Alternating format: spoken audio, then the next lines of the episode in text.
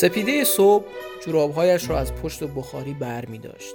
هر شب جورابها را خودش داخل حیات چنگ می‌زد و میشست. پیرمرد بازنشسته حال و هوای خودش را داشت. سپیده که می‌شد جورابها به پا شده بود. اوورکوت مرتب و تیر رنگش را پوشیده بود و رفته بود پی نان. هر روز اولین نفر صف نانوایی سنگک بود. از این ور شهر می‌رفت آن ور شهر که قدمی زده باشد و از سنگک های محله قدیم بخرد. کله سهر نان سنگک وسط سفره بود و سماور در حال قلقل کردن.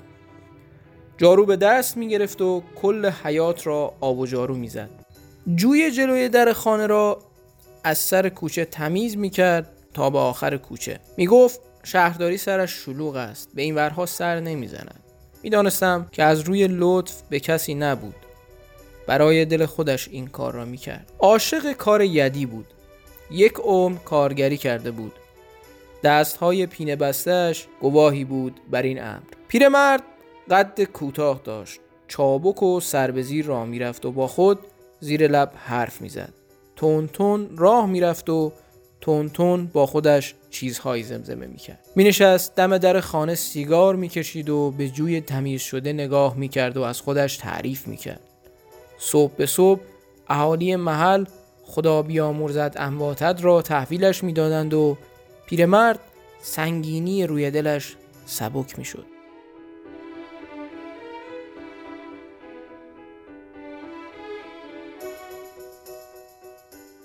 لبخندی به لبهایش می نشست. زیاد خندهش را ندیده بودم اما به قول معروف گلش شیرین بود و به دل می نشست. می گفت ما که تا بودند برایشان هیچ کاری نکردیم حداقلش این است خدا بیامرزی برایشان جمع کنیم انبات درگذشته را می گفت مرا یاد پسرخاله در کلا قرمزی می انداخت هر روز نیاز روزانه چندین نفر را از بازار به خانه می برد. گلایه های همسرش را هنوز به یاد دارم. می گفت یخچال را پر کرده است از نان. هر چه بهش می‌گویم ما دیگر دو نفر بیشتر نیستیم این همه نان برای چه مثل بچه ها قهر می کند و جوابم را نمی‌دهد آخر مرد تمام بچه ها رفتن سر خانه زندگیشان به خرجش نمی رود که نمی رود. گویی برنامه ثابتی داشت که بعد از نان سنگک حتما حوالی ساعت ده صبح به نانوایی لواشی برود و نان ظهر را به خانه بیاورد. تمام خریدهای خانه را خودش می‌کرد.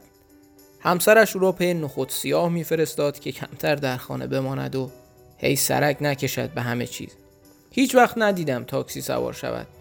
همیشه پیاده می‌رفت. بیکار که می‌شد از سر و کول حیات بالا می‌رفت. همسرش برایش ناحیه معین کرده بود و حیات برای تو داخل خانه برای من. یک بار تناب لباس ها را می برد آن طرف حیات و یک بار وصلش می کرد به طرف دیگر.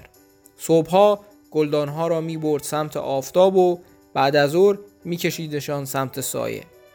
بالای چندین بار در روز حیات را آب و جارو می کرد دقیقه ای به زمین نمی نشست گلدانهای باغچه را آنقدر آب می‌داد که گل کف باغچه همیشه خدا مرتوب بود. هر فصلی که بود باید و باید درختها را حرس می کرد حتی شده است یک برگ از روی آنها بکند. هفتاد و اندی سال داشت. غروب ها تنهایی روی خلوتترین نیمکت پارک می نشست به کوههای اطراف نگاه می کرد و دلش را صابون می زد برای بهار و کو رفتن. با دیگر پیرمردها نمی جوشید جوانها را بی هیچ حسرتی نگاه می کرد خیلی کم با دیگران حرف می زد همیشه نگاهش با آسمان بود و زیر لب وضع هوای فردا را پیش بینی می کرد بیشتر مواقع درست از آب در می آمدن. تمام عمرش کارگری کرده بود.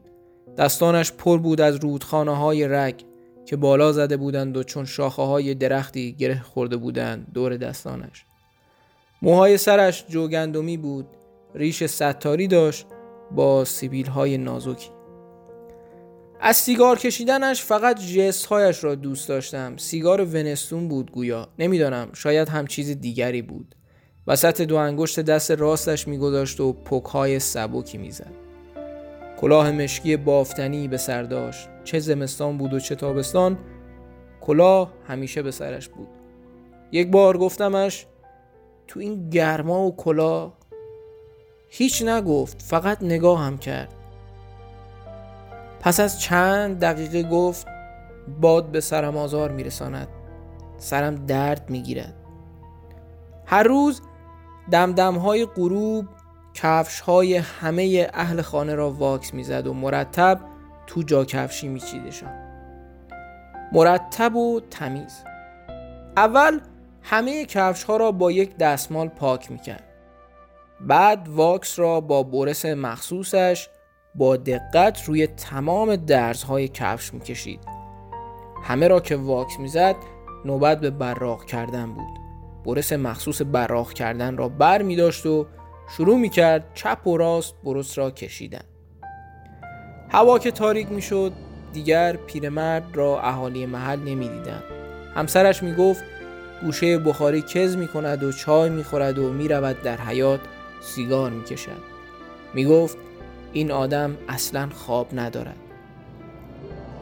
پیرمرد سالهاست غریبه شده با کوچه. روزی دیگر صدای کشیدن بیل از میان جوی نیامد. روزی گلدانهای باغچه همانجا ماندند. روزی هیچ کس نبود که کلی سحر سماور را روشن کند. روزی نانوایی سنگکی هرچه صبر کرد پیرمرد نیامد.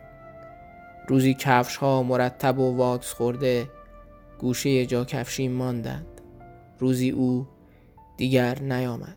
نیامد اما هنوز هم وقتی به جای خالیش کنار در خانه نگاه می کنم ناخداگاه سلام می کنم سلام بابا.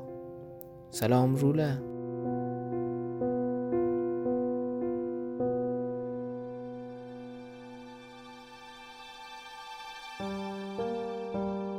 دانی که پس عمر چه ماند باقی؟ عشق است و محبت است و باقی همه هیچ.